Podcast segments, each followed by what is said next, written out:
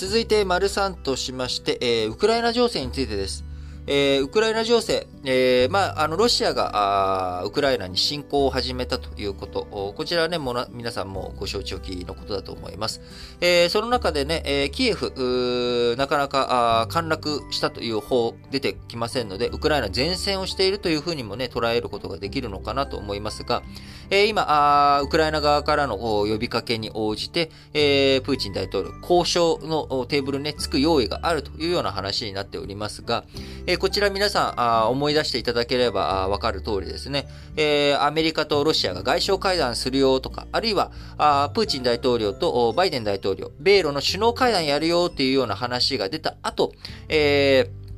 こう、ロシア侵攻を開始していたりとかですね、えー、手のひら返しというものはいくらでもあるわけです。なので、えー、今ね、まあ、混沌とした情勢の中で、えー、あまり報道の一つ一つに一喜一憂しないということが大切だと思います。えー、やっぱり重点的に考えなきゃいけないことというのは、あプーチン大統領、彼が何を目標、目的にして、えー、何の果実を得るためにですね、えー、今回、ウクライナに仕掛けてきたのかというところ、この目的を見定めるということ、これが一つ重要なポイント。えー、そして、どんな犠牲を、どんな状況になったら、プーチンはそれを諦めるのか。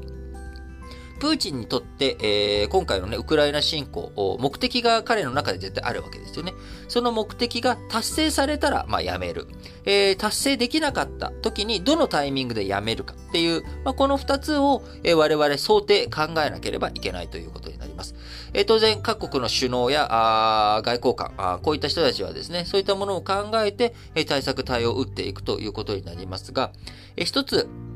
やっぱり、ロシアにとって、えー、やらなきゃいけないこと、ロシアにとってっていう言い方はね、えー、プーチンをに反対しているロシアの人々もいるので、ここはやっぱりプーチンにとってっていう言い方をしたいと思いますが、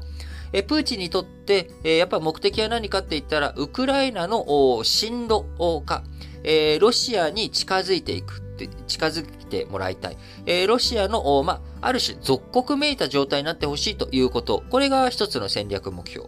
戦術目標ですよね。えー、そして、えー、もっとより大きい面で、えー、見ると、ロシアが国として、え過去の威信、えー、これをね、取り戻すことができるようにしたいというのが、プーチンの目的の一つにあるわけです。えー、そうなっていったときに、旧ソ連、え、これのね、再構成というもの、ここまで踏み込んで、え、目的、視野に入れていくっていうことになっていくと思います。え、なので今回ね、えウクライナだけで止まるのかどうかということがわからないということはね、よく言われていることですが、えウクライナとの交渉の中においても、えロシア、何をもってね、えウクライナが自分たちの属国、味方になってくれるのか、あそういったところの判断。えー、中立的位置になるよというような話をしてもですね、例えば、えー、それで、じゃあ武力、あのね、武装解除を受けるよとかね、そういう風になっていった時には、あのー、ただ、中立的状態っていうものを維持するっていうのは各国の合意でしかならない。各国の合意でしかならないということは、NATO 東方拡大ね、ドイツまでにするよと、それ以上にやらないよっていう約束してたのに、どんどんどんどん東方拡大が進んでしまっていた。そういったことを考えると、西側諸国というものは、ロシアに対してのね、約束守ってくれない。ということは、ウクライナの中立もいつ破綻されて、アメリカとか NATO とかのね、軍隊がウクライナに入ってくるか分わからない。むしろ真空パック状態になっちゃってるから、あのー、そこに、真空パック状態だったら入ってこないか。失礼しました。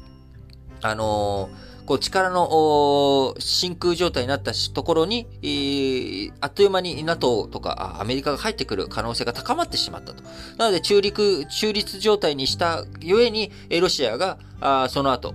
再度侵攻していくとか、ロシアが駐留するみたいなね、えー、こういった動きだってあるわけですよ。だから、あの、まあ、簡単に言うとですね、この後何が起きるかっていうのはわからないので、え一喜一憂しないということが僕は大切だと思います。えー、これからね、いろんなことを2点、3点、4点、5点、6点、7点、7点抜刀みたいなね、えー、感じになっていくと思いますけれども、あのそういったことに一つ一つ心を、えー、揺らさない。あのー、何があってもというかですね、えー、僕が今想定している最悪の事態っていうのは核兵器の使用です。えー、まずね。えー、直近の問題として何かあるとしたら、あ部分的に戦術核、これがね、使われるということ。えー、この動きがあるということがあると、これは一つ全然ステージが変わってくるなと。えー、第三次世界大戦になっていくかどうかというところについては、やっぱウクライナにアメリカとか NATO が派兵していくかどうか。これね、あのウクライナを NATO とかアメリカが、えー、見捨てたっていうような言い方ありますけれども、あのその側面もあり、ありつつですね、あの、条約締結していない、えー、ウクライナに対して、えー、NATO やアメリカが進出していくっていうことになっていくと、全面戦争より拡大していくっていうボタンを押すっていうことになるわけですよね。えー、その覚悟があみんなあるのかどうかというところ、えー、このあたりについても引き続き考えていかなきゃいけないところでありますが、えー、僕はね、あのー、覚悟を決めてやるべきだと思うんですが、まあ、いろんな意見あるわけで、まだ外交交渉できる余地もあるんだと。えー、ただ僕はね、それは全部時間稼ぎだったりとか、あの、プーチン、えー、大統領のね、手のひらで踊らされることになってしまうと思うので、えー、個人的にはあの、経済制裁と武力行使、こちらを重ね合わせて、えー、ロシアに対して、えー、ロシア軍に対してですね、プーチン、えー、のね、えー、やってることに対して、えー、こう、きちんと、こう、跳ねのけていくっていうのがね、大切だと思います。えー、G7、うん、オンラインでの首脳会議を昨日開いて、えー、追加でのね、えー、経済制裁、えー、制裁強化というものをメニューを並べましたけれども、えー、SWIFT、え国際的なね、銀行間あ、決済ネットワークからの排除というもの、えこちらについてはやらないということ、現段階ではやらないということになりました。えー、SWIFT からね、排除したところで、えロシア今中国とのいろんな取引を拡大していったりとか、あ中国との決済関係、え、について SWIFT によらない体制とか構築していくということになっております。えー、やっぱりね、あのいろんなところで、え、いろんなものが新しい技術、変わっていったことにもよって、え過去の従来のインフラを使わなくてもいろんなことができるという状態になっております。えこういった中、